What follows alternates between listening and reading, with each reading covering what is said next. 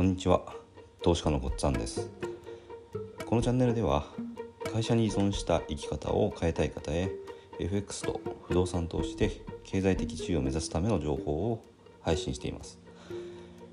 えーと、今回からはですね、え、勝率を爆上げするマルチタイムフレーム分析ということでお話をしていきたいと思います。FX で少し経験を積んでくると思った通りに勝てたりっていうことが出てくると思います。で思い通りに勝てるとすごく気持ちがいいものだと思います。でも時々調子がいい時というか連勝する時があったり。であうまくいってるなと思ったんだけどその時は今度連敗してしまったり。っていうことがないでしょうか。でまあ連敗すると自信がなくなったりあこのトレードルールってなんかダメなのかなとかって思ってしまったりするんですよね。でも思った通りに勝てた時があるってことはそれなりにちゃんと意義意味のあるルールなはずなんですよね。だからそういうところでだけトレードできればいいんですけどもそうじゃないところでトレードしてしまってるので、まあ、連敗しているっていうふうにも考えられます。だからまあ連敗する時があったからといってあのこのルールはダメなんじゃないかって言ってまた次に行ってしまうっていうのはすごくもったいないと思いますね。でそこであの勝率を上げるためにっていうことなんですけどもマルチタイムフレーム分析っていうのがすごく有効です。これはあの FX では結構まあよくあの大事だって言われてることですね。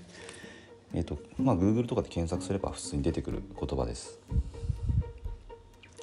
でマルチタイムフレームっていうのはこれ複数の時間足で見るっていうことですね。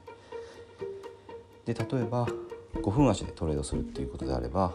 環境認識として上位の足の方向性を確認するっていうことになります。5分足でトレードルール通りの、まあ、エントリーチャンスが、まあ、もし来たとしますそしたらその時の上位の足を確認するんですねで上位の足が上昇トレンドであれば5分足でのロングエントリーっていうのは勝てる可能性が高くなります。で逆に上位足の方が下降トレンドであれば5分足でのロングエントリーっていうのはロングっていうのは買いですから買うっていうことですね。上位の足がもう下降トレンド価格が下がっていってるのに5分足で買いを入れる。これは負ける可能性が高くなりますだからまあマルチタイムフレーム分析をもし知ってない人が連勝しているって時にはたまたま上位足のトレンドと自分のエントリーの方向が合って合っている時だったりしてますで連敗する時っていうのは上位足のトレンドと自分のエントリーの方向が合っていなかったっていうことが多かったりします。だからまあそうですね。もしこうなんか調子のいい時は連勝してでなぜか分かんないけど連敗する時もあるっていう場合にはこのマルチタイムフレーム分析を取り入れて上位の足の方向ですね。これをちゃんと把握してからでもし、えー、自分のそのエントリーチャンスが来たと思った時に上位の足と逆方向であればエントリーを控えるということをするだけで勝率が爆上がりするっていうことも、えー、起こります。なので、えーと、そうですね。ちょっと具体的なやり方についてはあの次回以降でお話ししたいと思いますけども、えー、マルチタイムフレーム分析ですね。複数の時間足。でエントリーを判断する時間足よりも長い時間。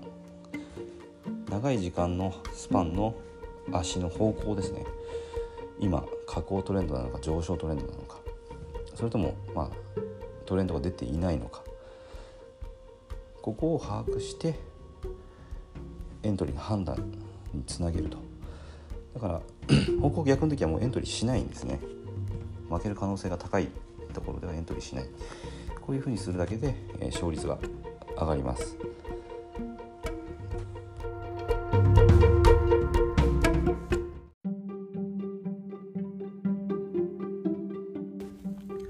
今回も最後まで聞いていただいてどうもありがとうございます。チャンネルの説明ページに私がどんな人間なのかを知ってもらえる1分半ほどで読める簡易プロフィールのリンクを貼っています。公式 LINE のリンクも貼ってあります。こちらでは相談も受け付けていますので是非登録してください。サラリーマンが最速で経済的自由を得るには FX と不動産投資を組み合わせるのが最適と考えて投資を行っています。簡単に説明すると FX で少額の資金から複利の力で増やしていきある程度の資金ができたらその資金を使って不動産を良い条件で購入していくという作戦です。私が実際の経験から得た不動産投資と FX に関する役立つ情報を配信していきます。この配信がいいなと思ったら是非いいねやフォローをお願いします。ではまた次の放送でお会いしましょう。